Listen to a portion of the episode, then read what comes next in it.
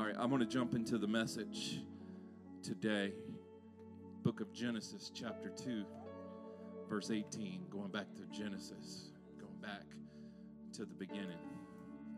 I'm going to read the scripture, and then we'll unpack a little bit. Then we'll pray, and then we're going to unload a lot today. Okay?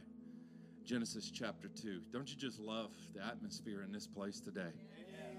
Man, it's good.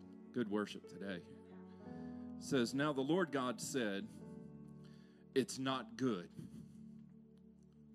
That word means beneficial.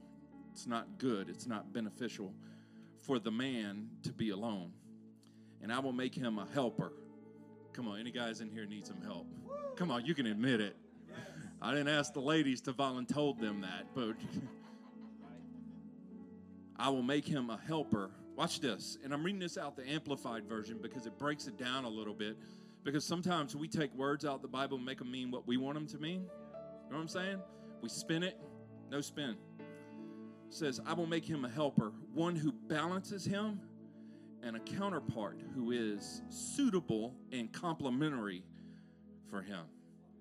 So the Lord God formed out of the ground every animal of the field and every bird of the air and brought them to Adam to see what he would call them. And whatever the man called a living creature, that was its name. And the man gave names to all the livestock and the birds of the air and to every animal of the field. But for Adam there was not found a helper that was suitable, a companion for him. So the Lord God caused a deep sleep to fall upon Adam. And that was the beginning of the first spiritual gift of man, the ability to fall into a deep sleep. Can I hear an amen from a man up in this place? This ain't no men's conference, but it's starting to feel like one. Come on, how many dudes, you know what I'm talking about, that deep sleep? How many of you ever did it while you were awake, went into a deep sleep?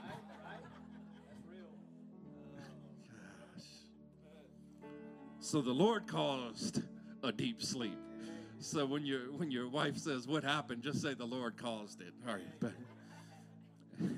And while he slept, he took one of his ribs and closed up the flesh at that place. And the rib, which the Lord God had taken from the man he made, fashioned, formed. By the way, this is where the fashion for the ladies comes from. If we got the sleep, they got the fashion, okay? He made or fashioned or formed into a woman, and he brought her and presented her to the man. That's awesome. God made the woman from the man, but then he presented her to the man. Then Adam said, this is now bone of my bones and flesh of my flesh. She shall be called woman. Come on. She shall be called woman because she was taken out of the man. For this reason, a man shall leave his father and his mother and shall be joined to his wife, and they shall become one flesh. Say one. They shall become. That was your cue. They shall become.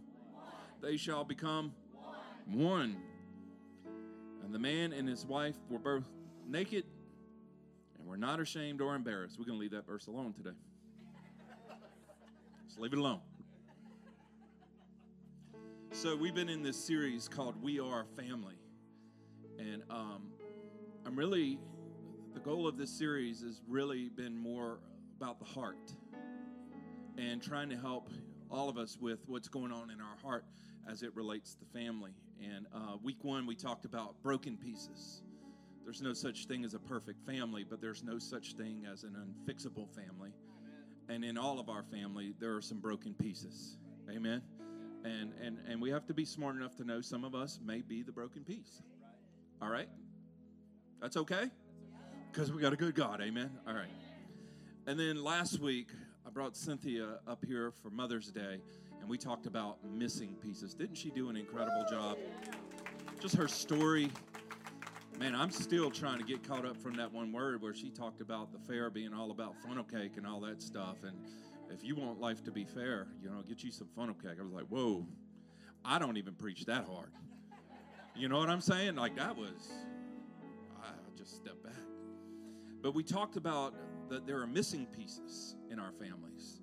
But we also talked that God sees and God can provide for those missing pieces. Amen. So we talked about broken pieces that we need to be healed. We talked about missing pieces that need to be provided. And really, we're trying to present this like family as a puzzle. And how many of y'all know what I'm talking about? But this feels like a 1,000,000-piece jigsaw puzzle. You know what I'm talking about? And you don't have good lighting. And your eyes are going bad sometimes. And so when you're putting together a puzzle, you're trying to find all the right pieces. But you also have some broken pieces that don't just fit just right like they used to. You know what I'm saying? Like if you spill something on the puzzle, it doesn't fit like it used to. You gotta work it in there. Anybody ever had to work it in there in their family? You know what I'm saying? Just had to. It took some work. And then there's the missing pieces, and you got to figure that out. And what I've learned, though, is if we let God put together this family, this puzzle called family, it's the most incredible thing. Amen? Family is awesome. I don't mess with you, but it is awesome. So today, and I had people all week trying to guess what the title was going to be today. Some people suggest that we call it Reese's Pieces, but I don't like peanut butter, so we're not going with that. One of the suggestions was centerpiece, which that's pretty good, but that ain't what it is. I'm not going to tell you what one guy said because he knew we were talking about marriage. I was like, that is inappropriate. We're not doing that. Today, and this ain't as fancy as y'all were hoping, we were talking about with the worship team the other night, but this is what it is. Today I want to talk about putting together the pieces. Putting together the pieces. And I'm going to go ahead and let you know I probably won't finish this today. Try my best to condense it, but this is a big topic, and so we may have to go into this next week. So let's pray, and then we'll jump in. Jesus, you're so good to us. You're so good that you give us your presence. And in this place today, God, we're saying that we need you because we want to have incredible families, but even more than that, we want to be the people that you want us to be. And you've already gone to great lengths to prove that you love us by going to the cross to save us from our sins. But in the cross and on the cross, you took on the brokenness so that we could be healed. And you, and who you are, you're the one that fills the missing pieces that's in our lives and in our hearts. So today, God, we need more than a sermon. We need you. And my prayer that is that as we share this message today, God, that they won't get me. They will get you and what you want to do.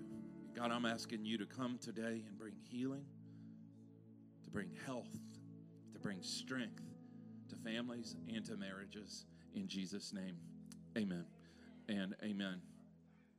Let me say this before we get too far into this. If you're, like, not married, you're probably like, oh, man, well, what am I here for? Like, this is for all the married people. There is more to do with family when it comes to marriage than what you may be realizing. And so what I'm going to share today is actually going to relate to every one of us because the one thing we all have in common with family is we've experienced marriage in one way or another. Am I right? Yeah. We have. All of us have experienced marriage. And believe it or not, whatever marriage you have been around that has influenced you the most, that you grew up in that house or you were with those people, it has an impact on your life. And I believe that this is going to be very helpful for everyone in this place. Or maybe you're a young person and you're like, I'm so far from being married, I ain't even think about it. Get this now. Yeah. Amen. Amen? Get this now. All right, because you're going to need it. So as we're jumping into this, I want to honor Cynthia, my wife. I don't know if y'all know this, but we have been married for 26 years, y'all. 26 years, man. It has been awesome. I know we only look like we're like 22 years old, but goodness. But I want to honor her publicly because this is an amazing woman, y'all. And y'all, you get to hear her stories and all that stuff. I get to live with her. You know what I'm saying? And this woman is incredible, all that she is able to do in every single role in her life. Every single one of them, she is just like knocking it out of the park. And you heard her story last week, and I'm sharing this with you today to see what God can do in people's lives. Yeah. Amen? And so I honor you today because you're an awesome wife. Yeah. Awesome wife. All the time, man. All the time. and we've been married 26 years. Listen to this. I was 19 years old when I married her.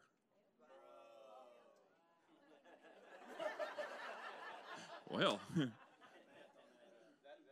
I was a mature 19-year-old. How you like that? Cynthia was 23, and my dad was talking to me about it yesterday, and we were cracking up. He's like, you didn't know what you were doing. I was like, yeah, I did. He's like, no, you didn't. I didn't know what I was doing, man. We had no clue, but, man, we were in love, and we were going for it. We both had student loans. Come on, how many of y'all got some of those things, man? Cynthia had some credit card debt. I had brand-new truck debt. See, I'm bringing a balance to it. I could just get up here and tell you her stuff. I'm going to tell you mine, too. I had to have that truck, man. Had to have it. And so she had the credit card debt. I had the brand-new truck debt. And we were broke like a joke. Like it was no joke. In fact, eating out for us, the fancy night to eat out was Thursday night, and we were going to Sonic. I love some Sonic, y'all. I'm going to tell you, they need to step up the Sonic game around here. Man, come on, man. We were hitting Sonic on Thursday nights. We lived in a mobile home. Come on, anybody ever lived in a mobile home in here? Come on, the tin can on wheels. Let's go. There ain't no insulation in there. That light bill is more than what you'll ever pay for anything. Air conditioning is terrible. Look, we put window units in there, and you ain't never slept till you put a window unit in your room. Sorry, Chris, no shame in your game, but a window unit will put you to sleep, son. You never slept that good. It doesn't have a thermostat, the ones we had. You just turned it on, and it was 58 degrees. Come on, I'm talking about warping the walls in that mobile home. It was so cold up in there. And we slept hard, man. I'm telling you, that thing was awesome. Come on, my air in my house don't even work this good. We lived in a mobile home on my grandparents' property. Come on, that was our humble beginnings. That's where we start. And we had some incredible days together. We've had some tough days together. Anybody ever had some of those before? We laughed so hard at so many things, and we cried so hard with so many things, and we still going. Still going. My parents are here today, and in January, they will have been married 50 years. 50 years. And they endured the good, the bad, and the broken. They endured it all. In fact, I'm going to tell my dad, got in a high-speed chase the night before his wedding. That's where your pastor came from. And you all knew there was something about that guy, am I right? Ask him after church. Say, tell me that story. It is amazing. I'm telling you, hid in a cow pasture, turned the lights off, and the cop went running by. That's my dad. That is my dad. That is my dad. Some of you would have pulled over and paid the ticket. Not my dad.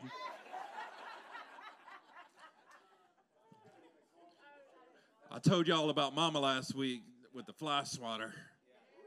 And so I had to balance it out and tell you what Dad did. So I'm not an expert at all in all this, but I got a little bit of experience under my belt. And I'm not a psychiatrist. I'm not a psychologist. I'm not a therapist. I'm just a person and a pastor. That's all I got. And we've been married for a while. Now, when it comes to marriage sermons, let me throw this out front. When it comes to marriage sermons, this is what I've noticed. The wives, they got the notebooks out, and they're ready to take notes. That's what they wanted. They want to take notes. The guys, when it comes to marriage sermons, they want to go take out the boat. Yeah. And right there, that's where the wives are like, that's what's wrong. That's what's wrong with our marriages today. The wife is interested in taking care of all the business while the husband wants to go and do all his thing. So the wife will say, that's what's wrong. He just doesn't want to work on the marriage. And the husband says, that's what's wrong. She's just going to use those notes as ammunition against me. You see? That's where we're at when we talk about marriage. Because you came in here today, chances are, knowing we were going to talk about marriage, and you thought, he needs to hear this. And she needs to hear this. Because if they hear this, that's going to fix it all. It ain't for him, and it ain't for her. It's for you. Amen. Look at your neighbor and tell him, this was for you. Little dude on the second row, 12 years old, and he's like, this is for me? It's for you, bro. It's for you. So today my heart is to help you, and I'm praying that God's going to work in our families and work in our marriages. And early this morning, I just felt like the Lord just told me to tell you, to tell everyone in here, that you can have an incredible marriage. Amen. Like, there's a lot that I'm about to tell you, but I need you to hear that. And you say, if you knew the state that our marriage was in, you wouldn't say that. I'm not listening to what you say. I'm listening to what the Lord told me to say. Amen? And I am telling you that the Lord said that you can have an incredible, loving marriage. Now, I know that every person in here has been affected by a marriage in one way or another, either good or bad. Every one of us. Listen, my parents have been married 50 years, and there are some good examples in there, but there are some not so good ones in there too. And I ain't throwing them under the bus. He'll tell you. They will let you know. And unfortunately, what has happened is that marriage has taken on this perception that it is brutal. Because of what has happened in many marriages. It has the perception that it is brutal. But I'm here today to tell you that marriage is beautiful. Amen. Amen? And it can be one of the best things that has ever happened to you. Right. Yeah. It can be. And this is what I have learned. Marriage isn't broken. No. People are. Yeah. And why are we blaming what God created, which was good, because of what we messed up? Yeah. Amen? Amen? Marriage is good. Say it's good. It's good. People are messed up, man, because we got broken pieces, and we got missing pieces. And when we're trying to fix all of that and replace all of that, notice what word I use right there, replace all of that, we wind up in some serious mess. I've seen marriages make it through the worst of things, but I've seen marriages end over the smallest things. I'm serious. I mean, I have seen marriages survive infidelity and end over insecurity. I have seen it, man. Like, you know, because you've seen it too. You have friends. You may have walked through it personally. I've seen what people, even with broken pasts, experience an incredible marriage. And I've seen people with a good past break down in marriage. So this isn't a one-size-fits-all, and there's a perfect formula that makes this all work. And if I do all this and do all that, it's all going to work out. You still got to do life with somebody. And doing life with more than one person is a challenge. It don't matter if it's your wife or if it was your roommate in college. Can I get an amen? Because you went through a few of those. Because some of them were just weird. Am I right? Like, what is that? God bless them. We still pray for them. I ain't going to live with them, though. Not no more. I've also seen miracles in marriages, too, where it didn't look like it was going to work. But yet both the husband and the wife put in the effort and overcame the obstacles. I know this one family, they were in the elevator of the courthouse, about to finalize it. And the Lord showed up in the elevator before they got off. And they both agreed, let's not do this. Let's work on it and make it happen. And God turned it around.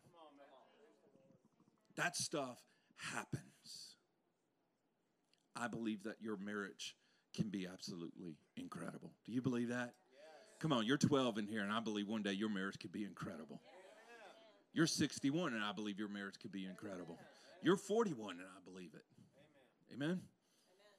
Some quotes about marriage that bother me. I figured I'd vent up front, try to get it out. Happy wife, happy life. Shut it down. Shut it down. Come on. Maybe happy spouse, happy house would work better. Amen? Because if only one person's happy in there, sooner or later the person who ain't happy is going to have something to say. And it's going to implode, I'm telling you. And if you roll in with that happy wife, happy life, you need to quit rolling with it and get on a different path. Amen. And I know all the wives are like, come on, don't steal our thunder. I'm not stealing your thunder. I'm trying to help you with your future. Come on. You know what I'm saying? Like, I told you I had to vent. Here's another one. If at first you don't succeed, try doing it the way your wife told you. Wait, this one, I heard this one a long time ago. It's amazing, like, before a young man gets married, all the stuff that, like, your uncles, everybody's got an uncle that does this to you, too. Yeah. You do. I don't know if it's just uncle material, but they say things like this. Marriage is a 3-ring circus. Engagement ring, wedding ring, and suffering. How many of y'all got an uncle like that? How many of y'all got an uncle like that? See, we got to pray for that dude. Gosh, what is that? Some of y'all laughing. You're like, I'm going to use that. Don't do that. Don't do that. Here's one. It's true, but I don't like it. I'm going to be honest. Marriage doesn't make you happy. It makes you holy. Y'all heard that one before? That's a little preacher talk.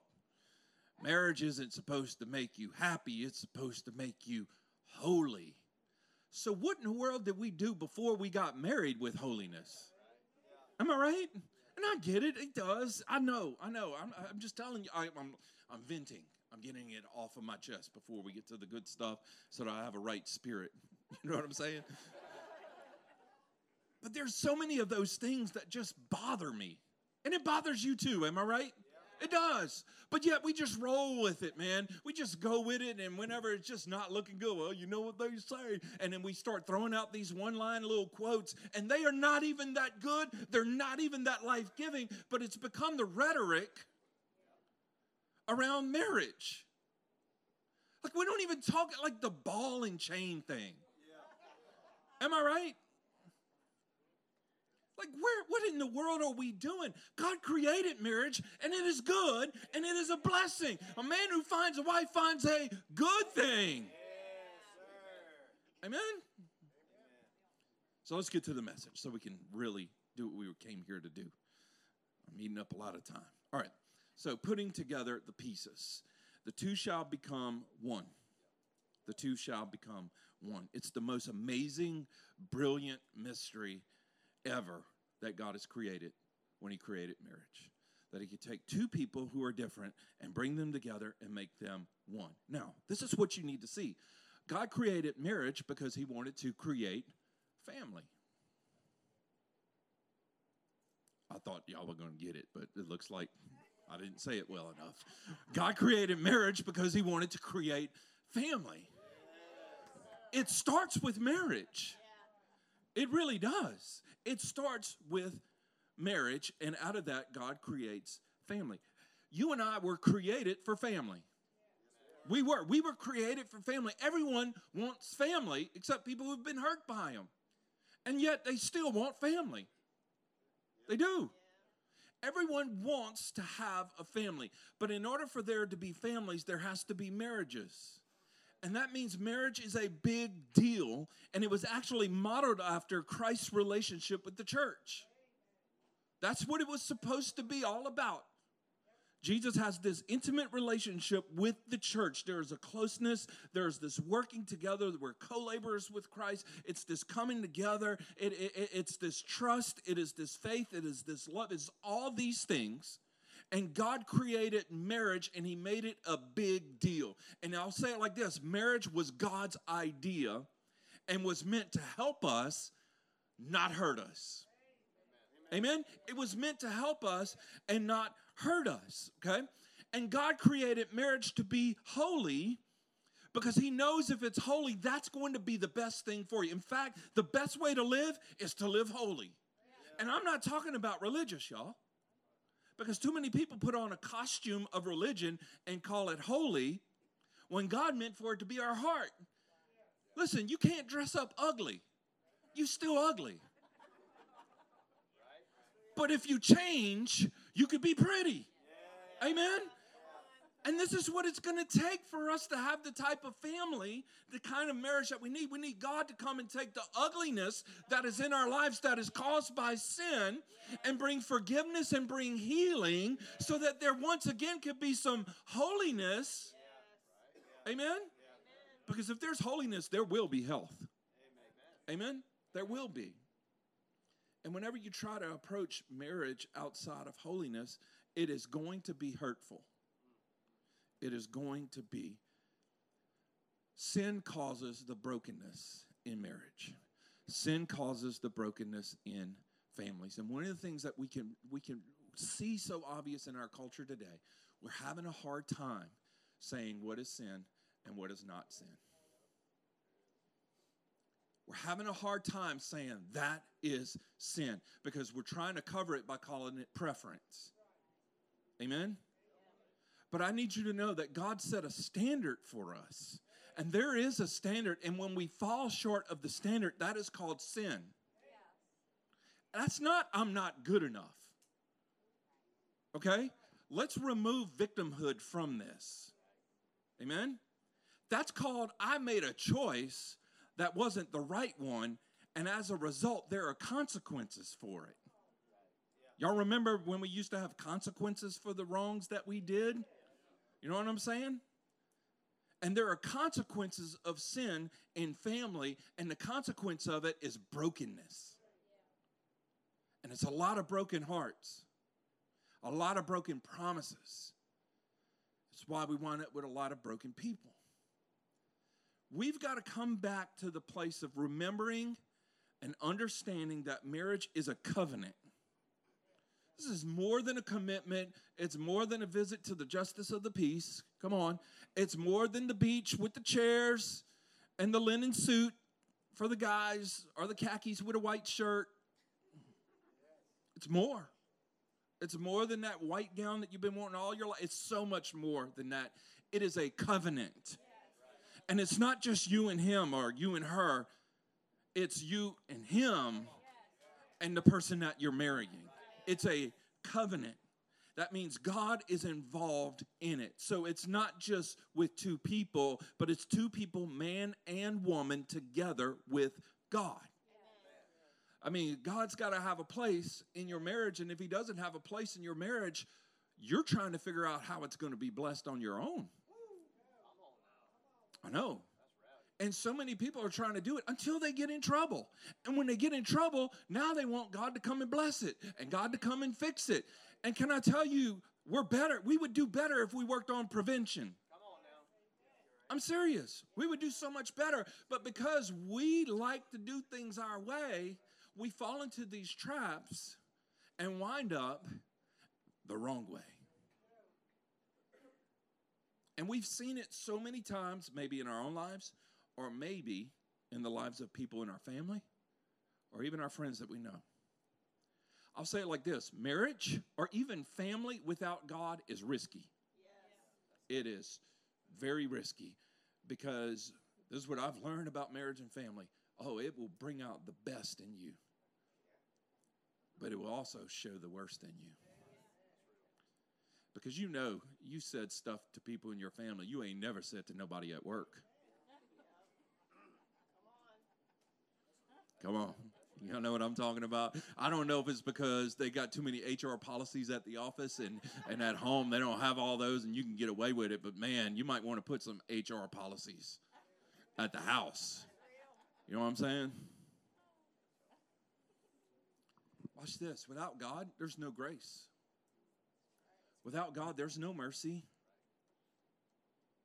And really, the version of love that we're coming up with without God isn't really love. It's not authentic.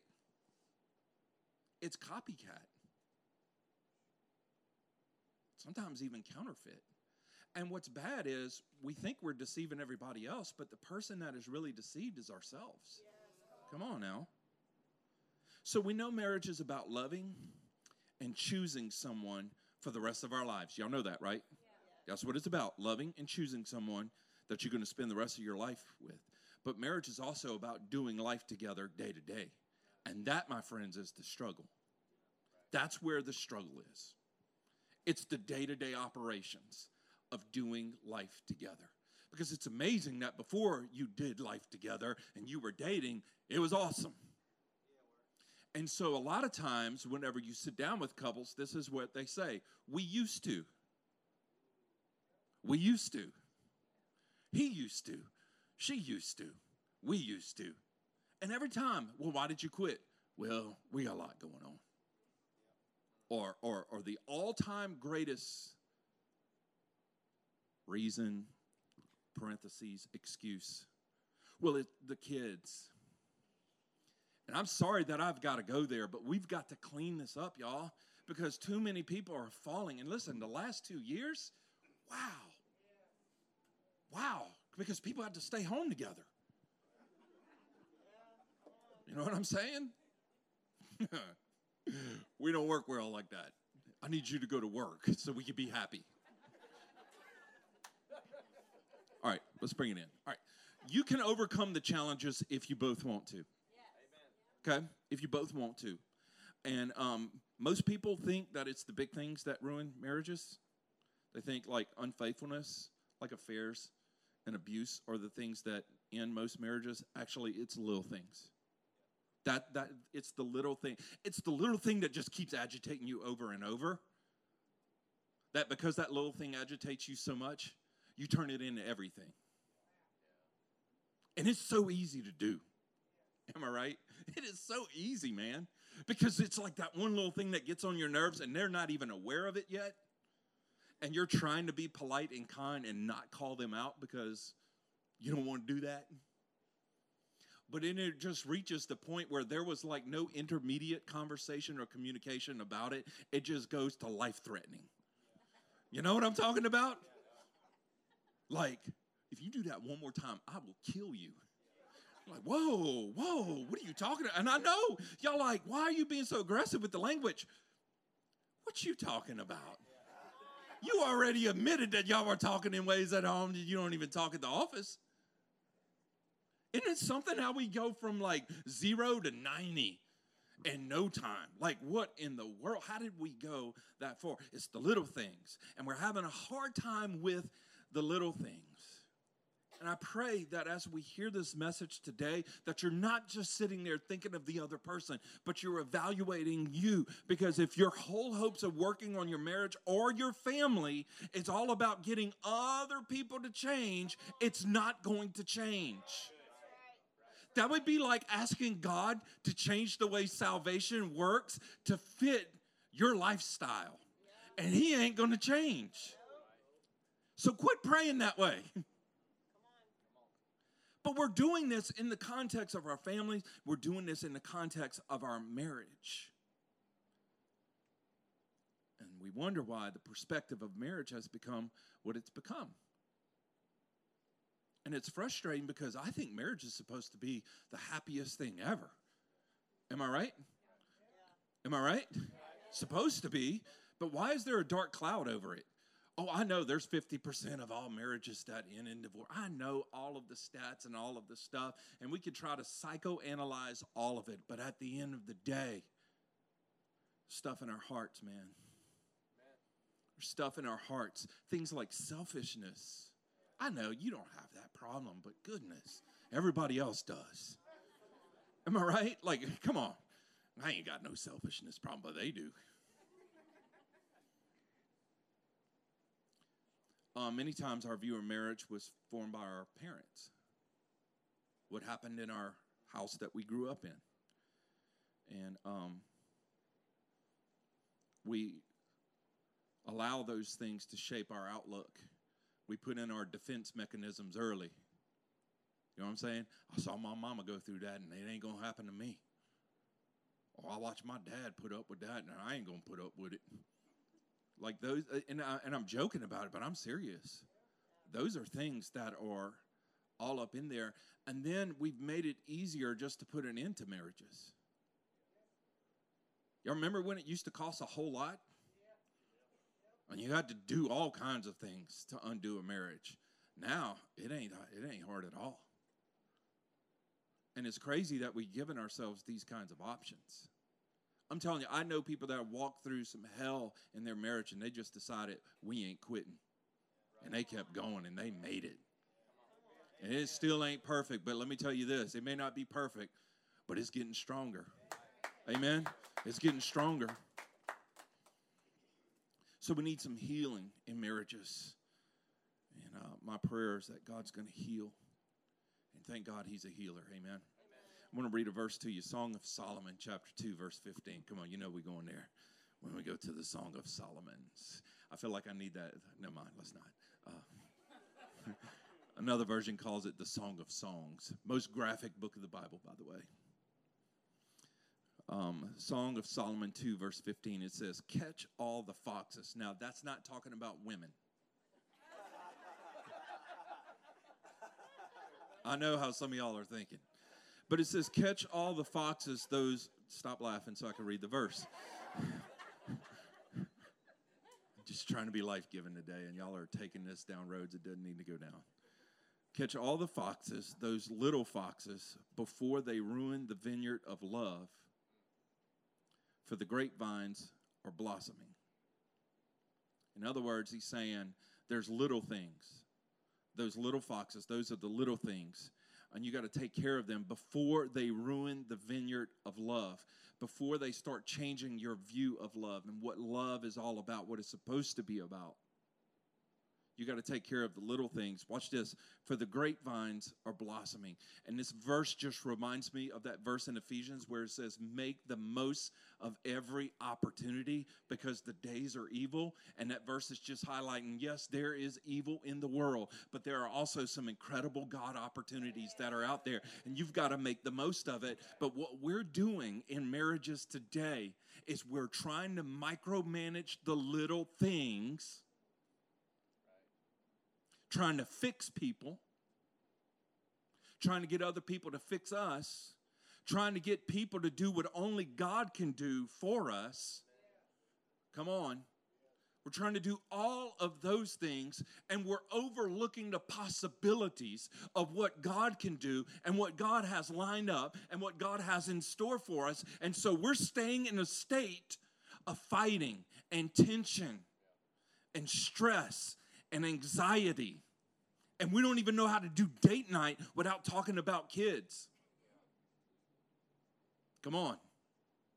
Like, we don't know how to do it. We don't know how to love each other anymore because you done got on my nerves. Am I right? And it was my last one. In fact, I had 2 or 3 before this, and now they're all gone. So we know the main ingredients of marriage, right? Oh, there's got to be love. We know that. There's got to be trust. We know that. There's got to be commitment. There's got to be communication. It's all the things that we know. And we know so much. How in the world can we know so much about something and then take the test and fail it? Yeah, right. How does that happen? Because we're focusing on the wrong thing. Come on. We know in marriage you're not supposed to be selfish. We know that, but yet, there we go.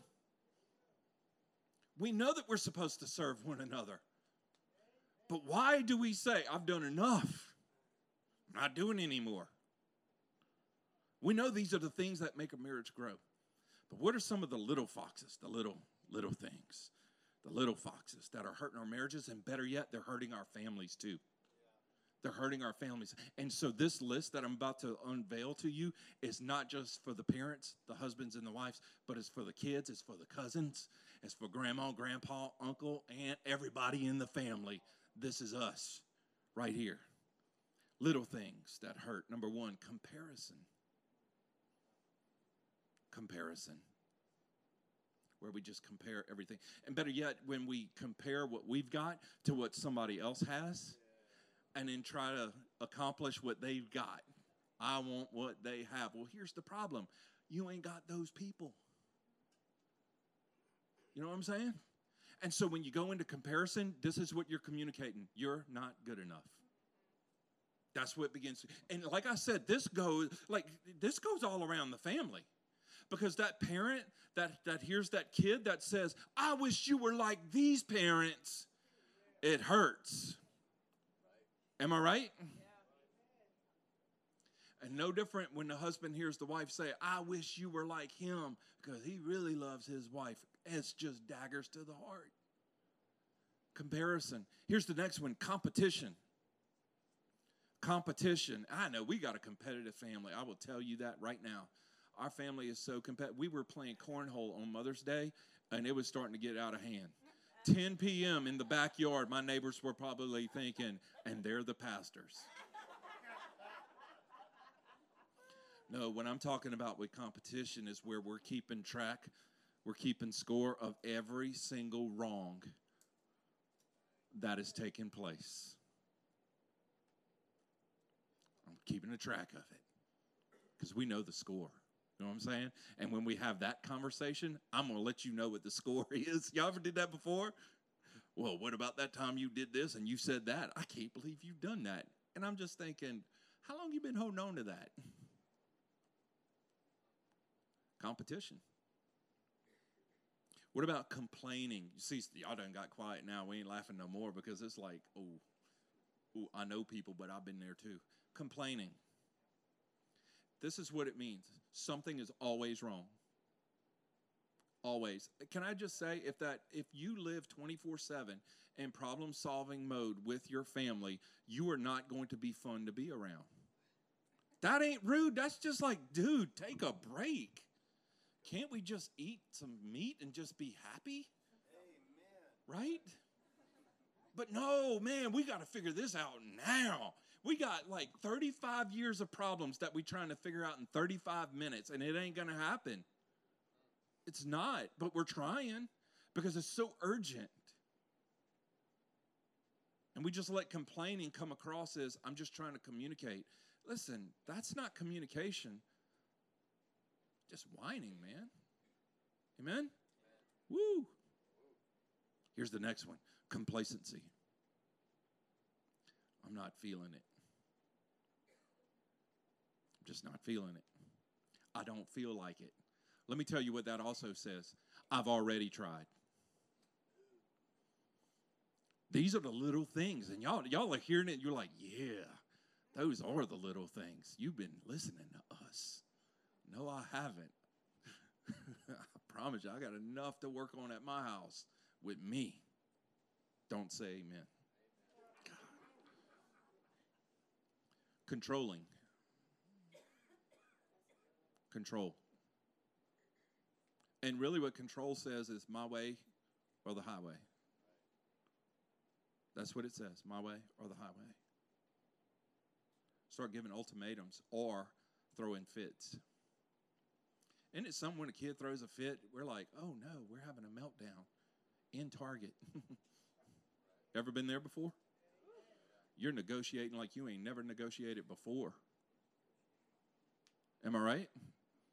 Well, I'm going to tell you two people who did not negotiate that are sitting in the back of that room right there. We went to a fitting room and got adjusted. Y'all know what I'm saying? And listen, let me say this. I believe in marriage counseling, and a lot of y'all need to go. I'm serious. But I also think we need some marriage correction. I'm serious. We need some correction. And you need somebody in your life that can tell you you're wrong.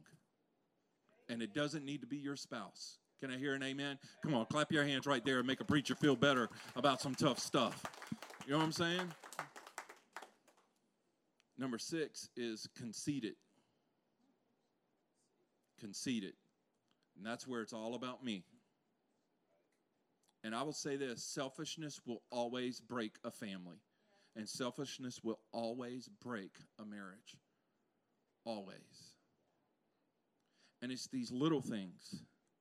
I know you want me to talk about all the other stuff and setting boundaries. And we're going to get into some things next week because what I want to talk about is some vision. Because people are perishing because they lack vision. Marriages and families are breaking down because they lack vision. They're running around doing activities, but they have no vision. And it's breaking down the family. And it's so hard to have that conversation because you always do what you want. Well, you always do what you want. No, we don't. We always do what the kids want. You ever been in that conversation for like an hour? Like an oscillating fan that keeps going and going and going. We need vision. And next week I want to get into that. But I'm going to finish with this. And Kev's going to begin to play in the background, but I want to do some ministry today. I want to share some current trends in families and marriages that I've noticed, and then we're going to wrap up. These are literally things that I have heard, have seen, have witnessed firsthand. We love each other, but we don't like each other.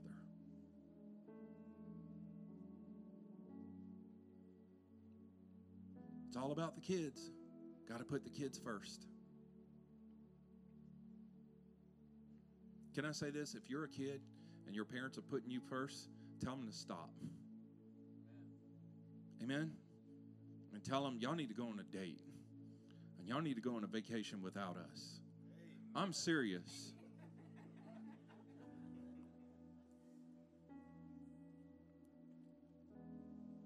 Current trends in family, even marriage, we're either saying too much or we're not saying enough.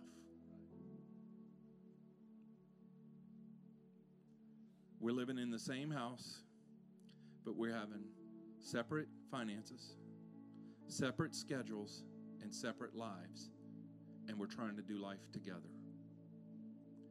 It's not going to work. And I'm not being a negative guy. I'm just telling you, somebody going this way and somebody going this way are not going to meet. Just not. Families are less involved in church and more involved in travel and activities. That's happening in our world. Church should be a priority. And I'm not just saying that because I'm a pastor. I'm saying that because I have a family. Church should be a priority, not an option. And the whole online option, if that's the role that you're going to go with, I will tell you, we got to do better than that, man. You know what I'm saying? We put in a lot of effort into making it look good. A lot of effort into making it look good. But not a lot of effort into making it better, y'all. We're letting social media tell a story that isn't true. People are hurting, longing for what they one day hoped for. And I believe God is saying, hey, I'm ready to help you make it right. I do. I believe God is saying, let's make it right. Let's get to work. And I know. Everyone who's married in here is saying, yeah, but they need to want to as well. I know, they do. But if it starts with you, let's go. Because I know a woman that it started with that's sitting in this room. And that was my mama. And she gave her life to Jesus. And she started dragging us to church. It was not an option. It was not. We were going. And I know the whole culture is like, well, I don't want my kids to hate church. Oh, no, I know all those things. We're trying to protect everybody from everything, but at some point we got to direct them towards something. Amen? We got to direct them towards something. If one person could stand in the gap, and maybe you're the only person that's willing to stand in the gap right now, stand in the gap. Amen? I need you to stand to your feet right now. Come on. Because you can have an incredible marriage. And it might be hard, but I promise you it will be worth it. It will be worth it. And listen, I'm not trying to categorize everything together because I know a lot of stories of people that have walked through some things and it didn't work out. I'm aware of that. But I do want you to know that just because some of it didn't work out doesn't mean that it doesn't work. Amen? Marriage is good. Family is good. And it can be so challenging because God blesses us with people that bring out the fruit of the Spirit in our lives. And I'm just being really kind by saying it that way.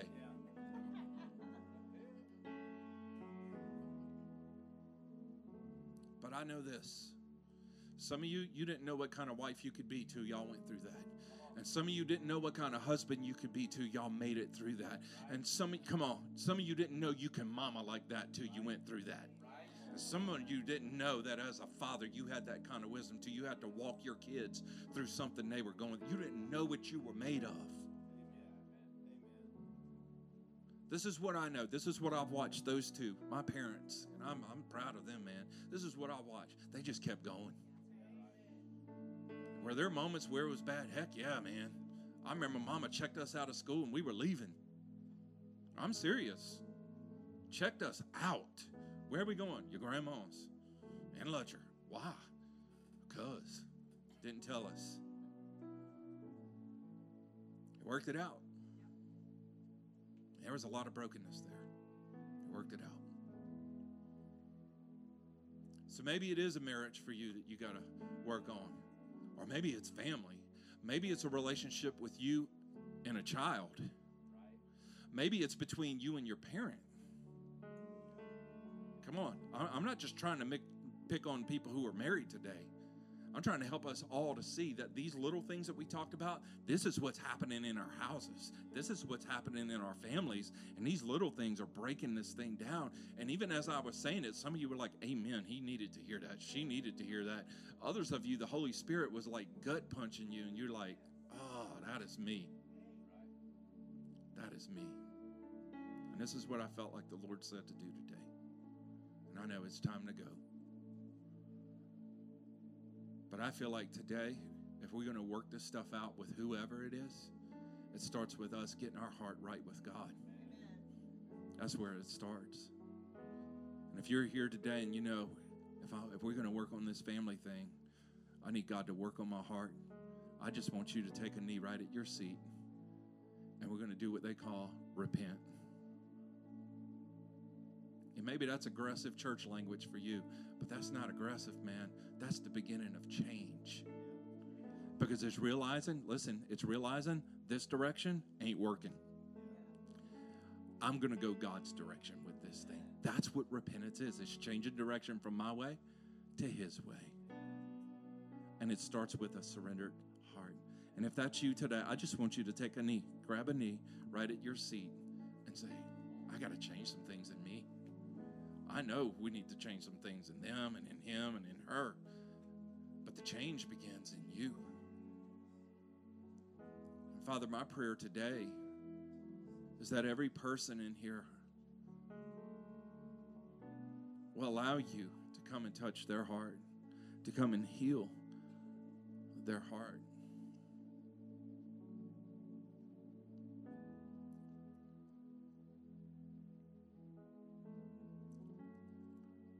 Every person who is kneeling, who's taken that knee today, God. Lord, we repent for doing it our way. For trying to make it fit how we like it, how we want it. And God, we ask for forgiveness.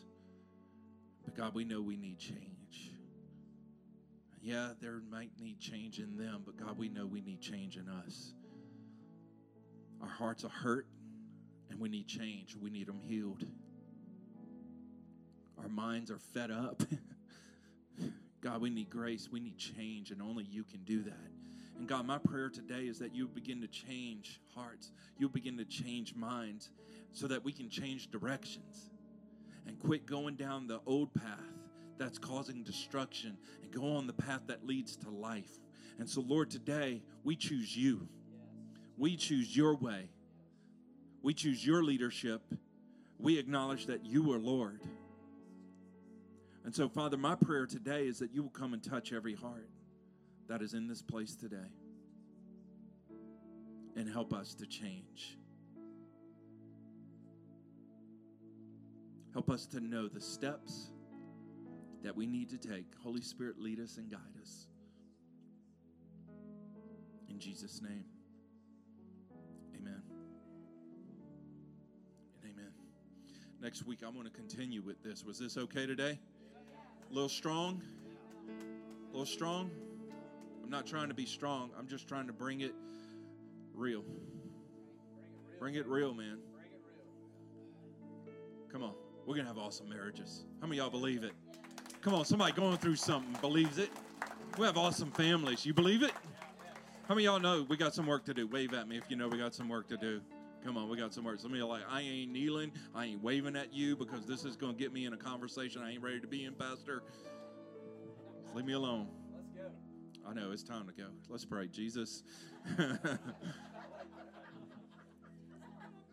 Jesus, we love you and thank you that you started something in here today. Come on, lift your hands all across this room. Come on, I'm going to get you with a hand up before we go. Jesus, you started something in here, and we know your word says that what you begin, you're faithful to finish. And God, I pray that what's started in us is something that's starting in our heart.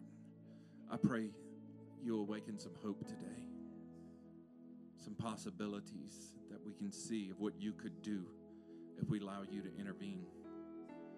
Also know, Lord, that there's conviction that's working in this room too. The conviction of the Holy Spirit that's trying to lead us, trying to guide us to who you want us to be. And so, Lord, with our hands raised, we're worshiping you, but with our hands raised, we're surrendered. And God, I ask you to help us. As we walk out those doors today, I pray, God, we go with a new spirit, a new mind, a new outlook, and a new perspective, that we would look at the possibilities of what you can do instead of overanalyzing every little problem. God, let your grace, your favor, and your blessings be on every person and every family, I pray, in Jesus' name. Amen, amen, and amen.